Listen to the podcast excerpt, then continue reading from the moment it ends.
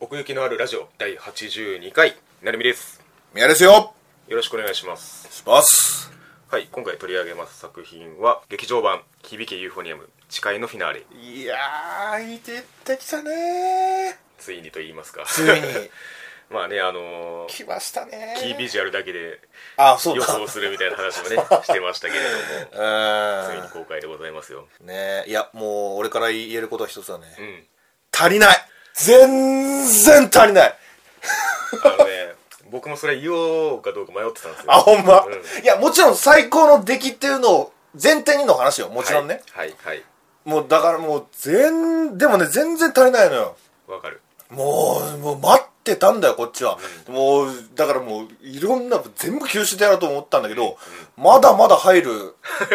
腹八分目というかおー、まだまだ入る。もう、まあそのやはり、まあ、軽有な点でもありますけれどもこれだけ長い時間一つの作品に対して向かい合うっていうのはなかなかない経験なんですよね。あまあまあまあね。うん、でこの学年が上がるっていうのもね、はいまた一つの大きな変化でございますけれども、うんそこをねそのこれまでを見た上でその変化を受け止められるっていうのもまうた贅沢な話ですよね。いやー、贅沢だったなーうんもうね。まあ、だからユーフォニアムとしては初めての新作劇場版なわけですよね。うだな。今まではテレビシリーズをやって、うん。総集編というかまあうん。それの劇場版っていうのでうん繰り返してきたわけですけれども、そのテレビシリーズを見てきた上でのっていはいう感は強いですね、はいこの作は、はいはいはいうん見てきたら、6倍くらい楽しめる。そうですねだからあのー、まあ、これまでその総集編的な立ち位置の劇場版に関しては、うんまあ、そこからまあ入るのもいいかもしれませんねみたいなニュアンスのことは言ったかもしれないですけどあそうな今作に限ってはやはりそのテレビシリーズをうん。あ見てきてくれとあー。そう言いたいですね言いたいね。ううんーんだって、久美子と周一のグータッチないも ん。あの劇グ場版ーで。タッチを経てからの今作ねそうだよ冒頭ですから、うんええいや冒頭シーンやられたなもうずっと気になってたもん俺まあねずっと週一週一言ってても肩を揺さぶってますけう どおで前はどうしたいんだ早く答えを出してくれえとでその久美子の手をガッと掴んだ瞬間俺の心もガッと掴ま れてああもう掴み最高やんって、えねえ言葉こそ少なかったですけれどもあそうだなうんいやだからもうだからその時だねまず泣いたの冒頭冒頭フルスロットもうすぐ泣いたね、えなんだろうなその感動っていうよりかは、はいあのー響けユーフォニアムの新作 が劇場で映ってるっていうことの感動みたまあいなまあそれもありますよねうーんだからもう泣きながら笑ってたっていうかあー胸が詰まるようなあれではないけれどもそうそうそうそうそうまあそんな感じでその変化いろんなところに変化が見られましたけれども、そうだねうんまあ、やっぱりその学年が一つ上がって先輩になる、先輩になる、ううんんここのねやっぱりそのみんなのその先輩感、ううんやっぱりその1年生うのん時を見てきてるから、そうなあー頑張ってんなみたいなねいやー先輩だったねみんな先ね輩だったんですよ ねそんなにこれ時間が時間経ってないんですけどね、うん実際のところそうなんだよ、うんもう言うたらなかったわけじゃないけど、うんそのメインの4人で喋ってるところがほとんどないぐらいはいやっぱり後輩と向き向き合ってたよね前編通してああ今回この作あーあ品ーねうんうんうんそうだね久美子だっただからそれが変化っていうみんなスーパー久美子だったねみんなみんなだからみんなスーパーサファイアだったしうんうんみんなスーパー葉月さんだったし、うんがもう気持ちくてそうですねうんできてんじゃんっつってあえて言うのであれば例えばそのサファイアとか割とそのなんていうか完璧人間っぽく映るというか、欠点らしい欠点を正面から描かれてないキャラクターじゃないですかまあそうなうんんやっぱりそのああいう正しいことを言える人なんだなと思ってすぐな全然しっくりきたよなそそうのサファイアが後輩と接する時ってどんな感じなんだろうみたいな話したけど、そうそうそうそううんなんかもうああそうだよなっていう、うんだからサファイアを主人公に据えたこの北宇治の吹奏楽部の物語って作りづらいんじゃないかなと思うんですよねうんあえて言うとしたらねなるみ最初の方からずっと言ってるよねそれねそうなんですよ本当に面白いキャラクターだなと思ってはいはいこはのい UFO の面白さって、うんまあ、吹奏楽部なんで、うんまあ、人数がもうすものすごい数いるわけですよそやなそんだけの人間がその一つの目標に向かって曲を演奏するっていう中で、うんうんそれに対する向き合い方ってだからそれぞれ思いがあってだからこれだけそのドラマが作られてきたわけなんですけど、うんなんかその点でブレっていうのがあまりにもないキャラクターなんですよねサファイアってサファイアはそうだねうんいやだから本当に面白いなってけどなんか今回その先輩としてのそのサファイアを見たことで、ううんん、やっぱりなんかそのニュートラルに強いなっていうのは思ったりしましたけれど隙がねえなって、うん、 うん、まあ確かにねうだからまあドラマとしてはやっぱりその葉月ちゃんだったり、ん、うんうん、まあやっぱりまあ久美子だったりっていうところが非常にでかいですけれどもはいはいはいはい、はういんドラマだったねうんでもなんかね全然気持ちよかったなっていうのはやっぱりその、はい久美子が常にスーパー久美子だったから安心感はねそうなんだよありねましたね全然焦ってないし、うん、やっぱりその経てきた時間がでかいわけですよちょっとずつねフラッシュバックするところがありましたけれどもあった組ね子の中で飛鳥先輩が出てきたりとかいやだからそういう瞬間瞬間にその本気で向き合ってきた組子だから、うん、体制があるのかな経験がその糧になってる感がすごいあるんですよねはいはいはいはい、うん、昔の1年前のままの組子だったら、うんそのうまく立ち回れなかったんじゃないかなっていうシーンが多々あってなるほうどねん、だからこそのっていう、うん、昔はその気持ちが、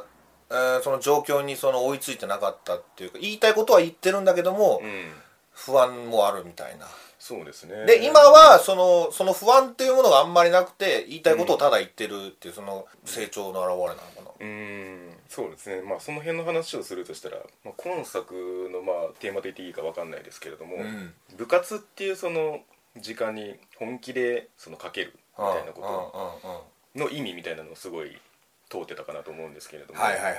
ういんでそれって久美子が本気になっていく過程の物語だったんですねこれまでってうんうんううん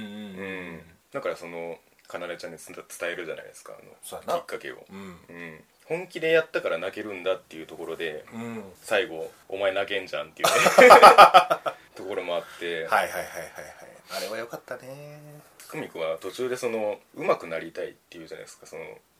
将来とかプロになりたいとかそういうことじゃなくて、うんただ上手くなりたいっていうそこに込められるその嘘のなさみたいなものをうんこれまで描いてきたなと思って、うんうんうんだからそれがなんていうかその思いをか抱えてここまでやってきたことが成長なのかなっていうのは思ったんですよね、はいはいうはいんでそれをかなでちゃんに必死に伝えてるシーンがあの雨のシーンそうねやっぱりあそこピークでしたよね一うんう周んこの奏でっていう新入生がうんどう作用するかっていうのがまあその序盤の引きなわけじゃないですそうやなかこっちもハラハラさせられるわけで、うんうんうんうんようやくそのなんていうか 捕まえたぞっていう 感じはいはいは うんあのかなでちゃん自身も言ってましたけど久美子とかなで自身は似てるんじゃないかと思ってたみたいなことをね言ってたんですけれども、うんうんうんで実際そうだなと思うんですよね中学の頃に言うたら同じような経験してるっうんてことやもんななんか 本当になんか久美子とレイナのハイブリッドみたいな感じに見えなくもないんですけれども ああそっかかなでちゃんもそういう経験してきたのかつってなねえうん、いやでも夏樹先輩があんな風にかばうなんてねうんちょっと悲しかったけどね悲しかったっていうか、うるっときたっていうかもう夏樹先輩は俺ダメなんだよ心のツボってことですそ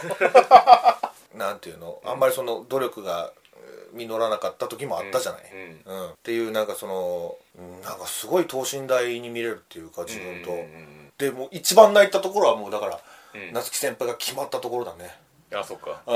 うあもうよかったってそうねうん安堵の涙というか、そうですねうんポロッポロとちょっと今の話の続きをすると夏樹先輩が、うんまあその止めに入るじゃないですか、はいまあ、そのそこのシーンに限らずですけどうんなんか奏のなんかその行動の指針というか、うんうんうんうん気持ちってまあ分かるっちゃ分かるんですよね部活をやる意味ってなんだっていう話があるじゃないですか、うんうんうんこれは結構その吹奏楽とかに限らずその部活ものの漫画とかってうん結構扱われたりしますけど、はいはいはい直近でパッと思いついたのがあの配給なんですよね う特にあのツッキーの「お前がバレエにはまる瞬間だ」っていう「うん はいはいはいたかが部活」っていうね んありましたけども、うんあれがねすごい浮かぶんですよねんうん本当にそのミレイちゃんの話からその奏でを通してその正しさうん向き合い方の正しさだけが本当に評価されて報われるのであればそれが正しくあるべき環境だっていう話があってあ実際そうじゃないわけじゃないですかあうんさっきも言った通りそのこんだけの人間が集まってんだからうんそれだけでことが進むはずがないっていうか、うんってなってくるとじゃあ頑張ったって意味ないじゃんっていうかノイズがどうしたって発生するっていう、うんなんかその気持ちはわかるんですよね、うんただその ツッキーの例出しましたけど、うんお前がハマれるかどうかなんだなっていうその、あるじゃないですかうんうんまあ これもさっきの話に戻りますけど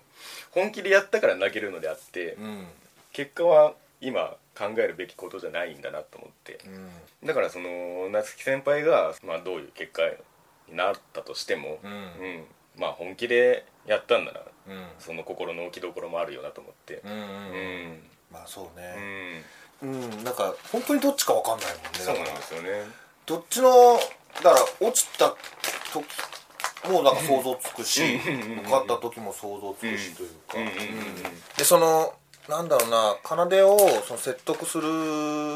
久美子が、んうんまあ、割と最後の方で、うんうん北氏はそういうことはしないって言うじゃん、はいはいはいそれがずしっときたね俺の中で,、うんでややっぱりそれは1期2期とかずっと見てきはたいからこそなんだけど、あれは見てるか見てないかで全然印象違うと思そううですわね北氏は違うよとうんだからあのー大丈夫なんだよってもうああめっちゃ説得力あると思ってそうなんですよ 久美子もそれは分かってるからねえ1年通して、うんだからああやってひたむきに UFO に向き合えると思うんだけどね今はもそうですねうんんまあそのちょっとねレーナとの比較みたいなところ今回ありましたけれどつまりあの将来を見据えてるうレーナああはいはいはいはいはいはいあの大吉山でなね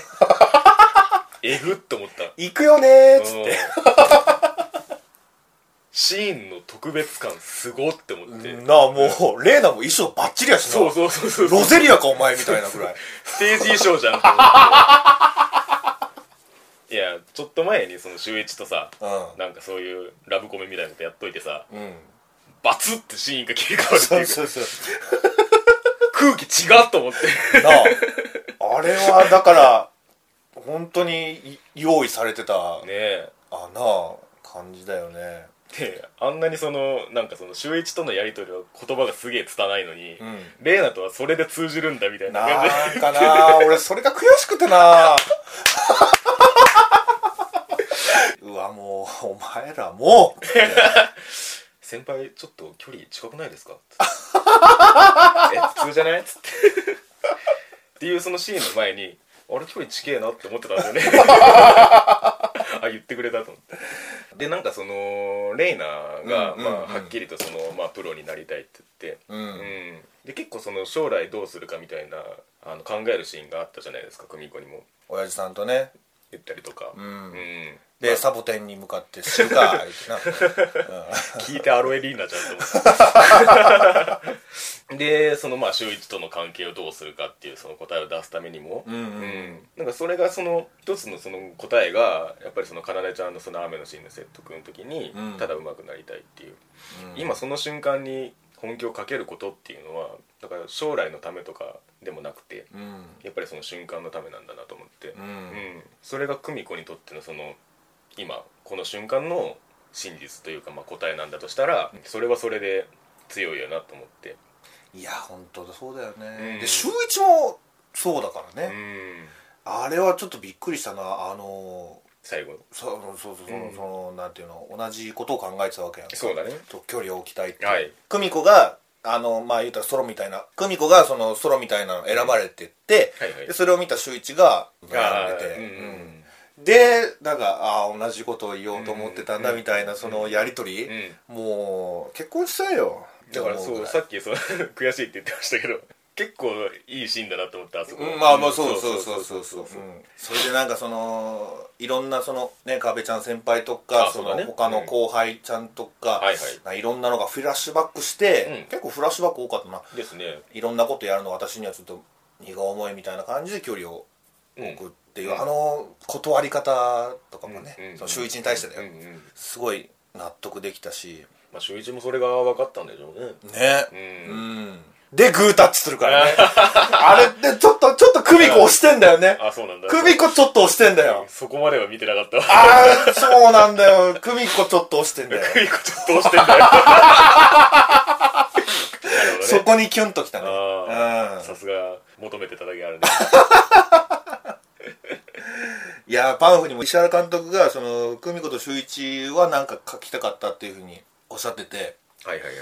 それに感謝だね。俺もそう思ってましたよと。そうですよね、うだからやっぱりその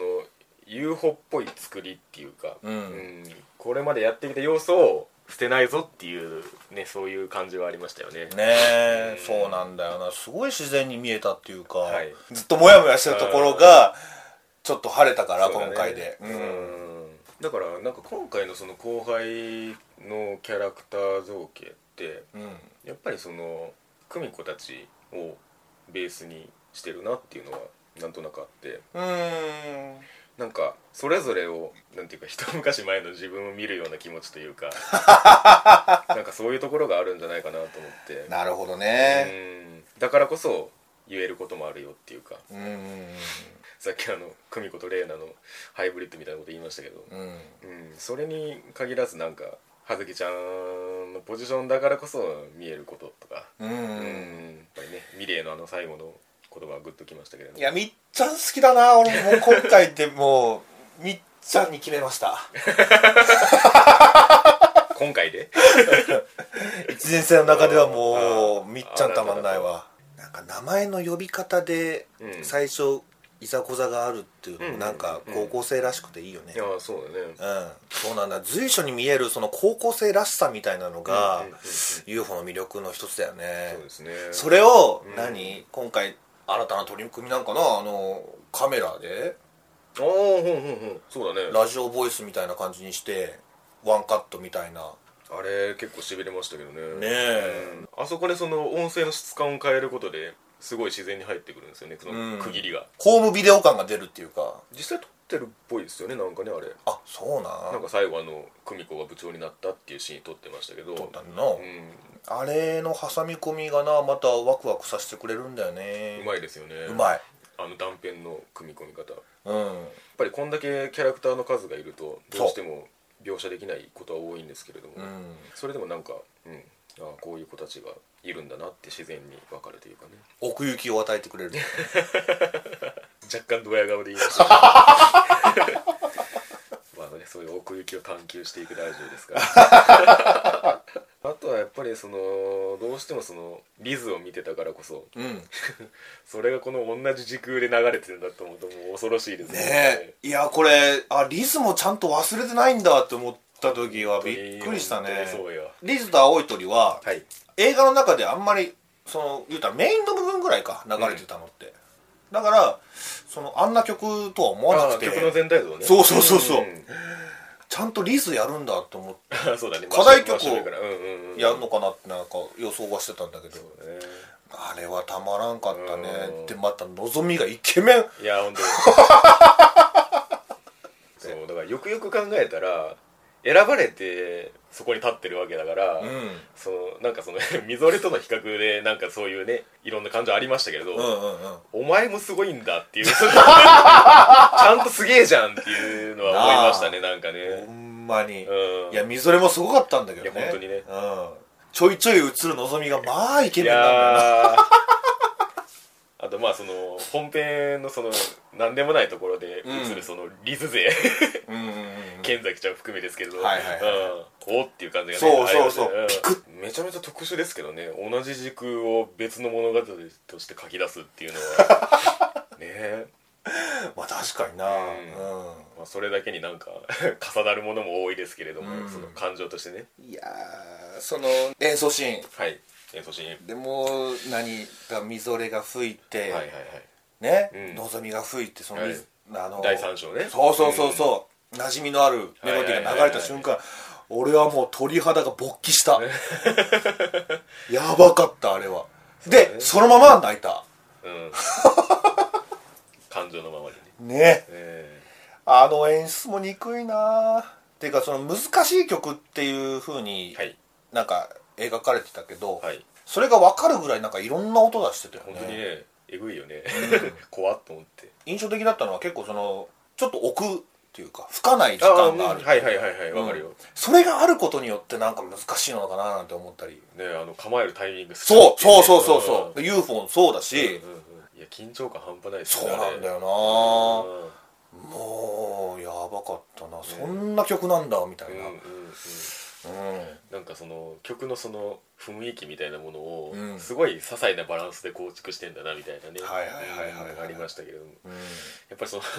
演奏シーンのその画面描写にしても、もうえらいことになってましたよ ねそうんのそうそう寄ったり引いたりがそうそうそうそうえなんか最終的になんか上行っちゃってしま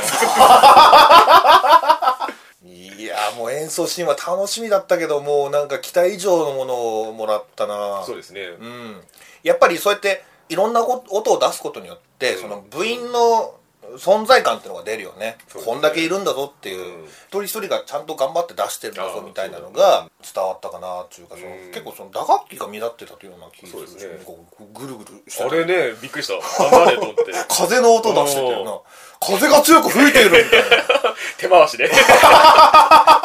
やーすごいですよね、んあんなんあるんだと思って、ねえそれを平気でやってるもんなうん練習してんだなって思うしななんこかもの1回のためにっていう重みがねより分かるところでもありますけれどもそうそうそうそうまたやっぱりねあの袖で見ている子たちが映るたんびにね、うんちょっともうなんか来るものがありますねそうなんだよう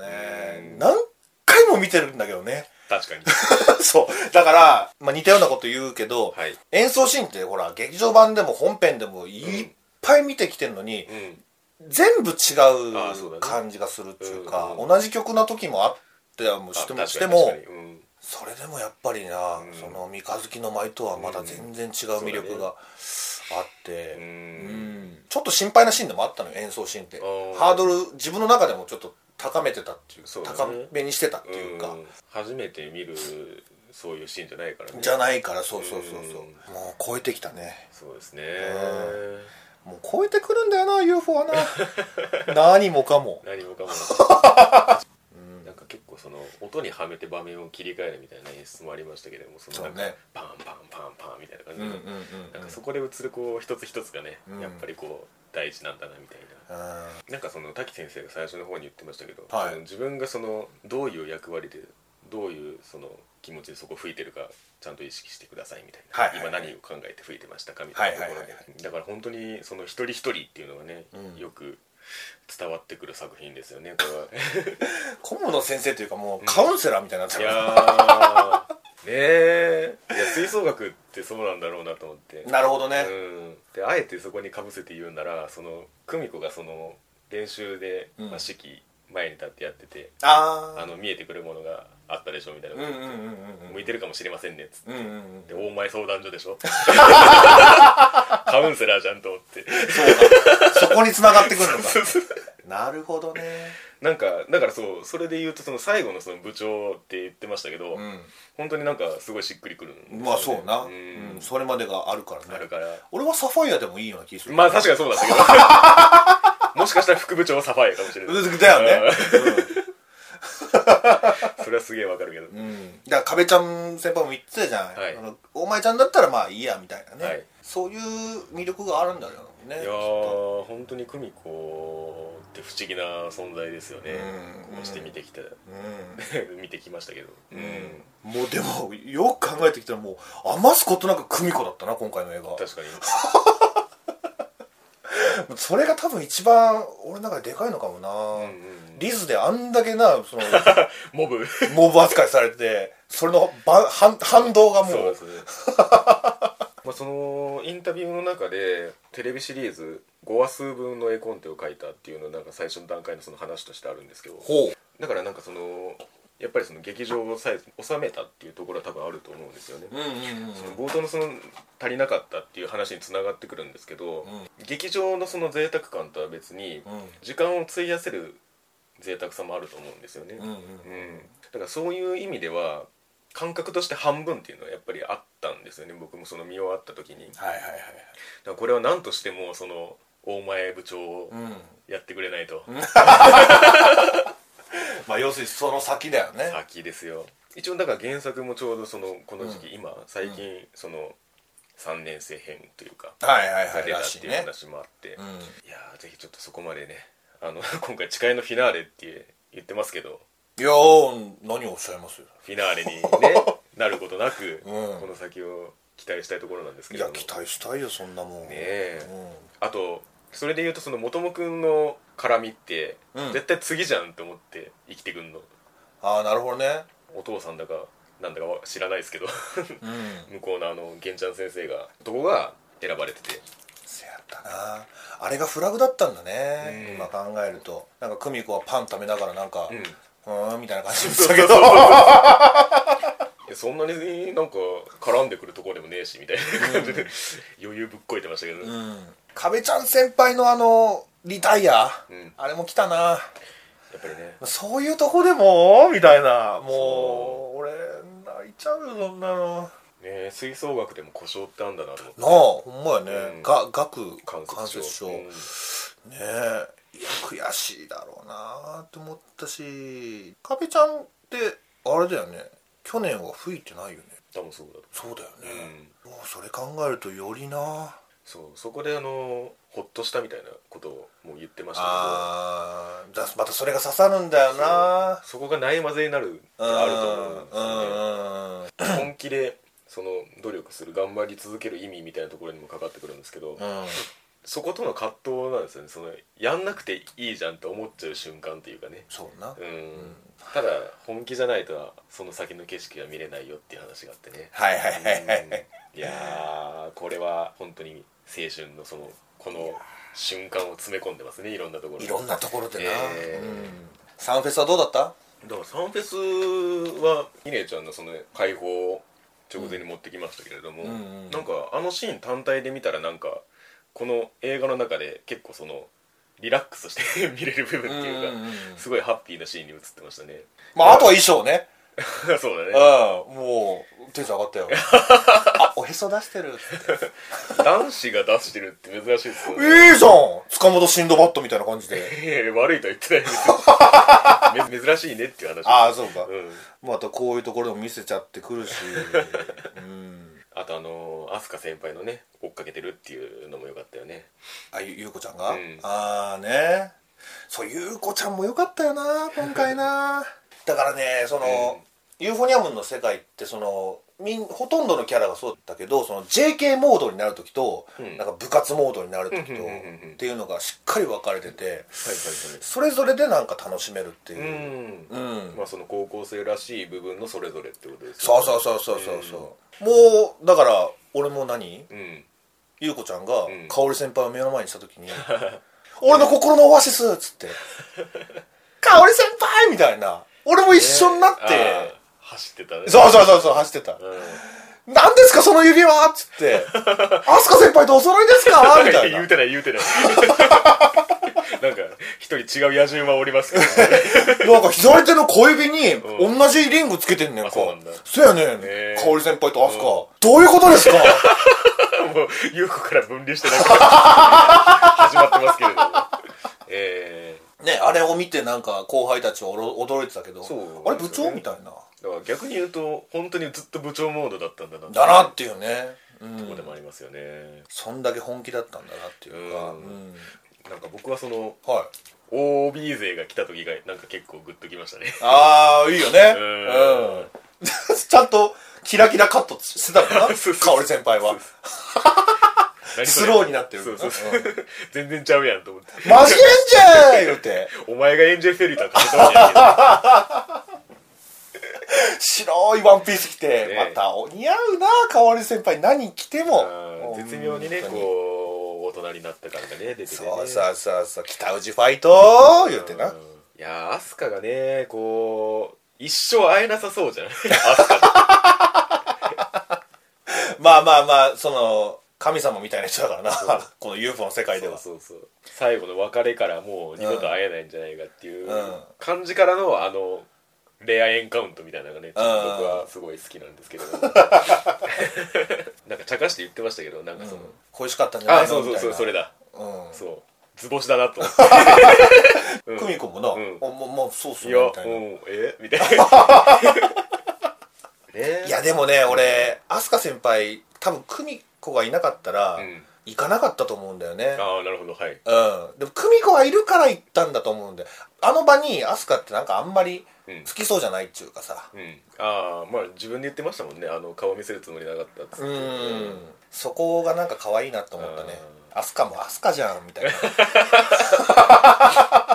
なんか久美子はそういうなんかバカでかい感情を引き寄せる何かを持ってますよね、うんだからその主人公だからとかそういうんじゃなくてその、うんちゃんとした説得力があるよねまあそうなんだよ久美子に引き寄せられる理由っていうそかそそそうこれは本当になんか狙ってできることじゃないなと思うんですけどだからすごい不思議なんですよね、うんそのもう何回も言ってると思いますけど、んこれがその主人公としてのそのなんていうか造形としてすごい不思議な感じがするっていうか、久美子のくせになうん のびのびたみたいになってるでもその久美子のくせにみたいな部分もあると思うんだよねあるねだってうんその、つまり性格がいいわけではないかうら、んそこなんだよな面白いのかな葉月ちゃんは3年生かなそういう意味でもね次はやってくんないとっていうとこあるんですけどうんこの4人が同じですねステージに立てる日が早く見たいです そうですねうんあとはなんかないかなあらかた言ったかなそういう意味ではそのなんていうかそれこそワンシーンワンシーンその密度の高い作品なのでいやそうなんだよね、うんもう実況したいぐらいそう 掘れば掘るだけあるっちゃあるんですけうど、んハッピーアイスクリームと かねハッピーアイスクリームも行ってたねもううまいうん入れ方がもう一回見たいなそれは間違いなくありますねねえでももう一回見たらもう一回見ただけ続きが欲しくなる気もし ますねなあさあな、うん原作買っちゃうかそれもねうまんたでもアニメで追っかけたいなっていう気もあるしなそうですね、うんまあでもねやっぱり久美子のお話だったし、あのーもうこれ以上好きになれないぐらいうん久美子好きだったけど、うんもっと好きになったなそうだねじゃあちょっとお前相談所行ってこようか 続き作ってくださいうちもやってくださいっつってはいというわけで、まあおいそんなところですかねフィナーレだったないやーさすがと言わざるを得ませんが考えてみると2年生のパートってこのリズと今回のこれだけなんだねもうこれだけっておかしいかまあなまあま あものすごいことですけど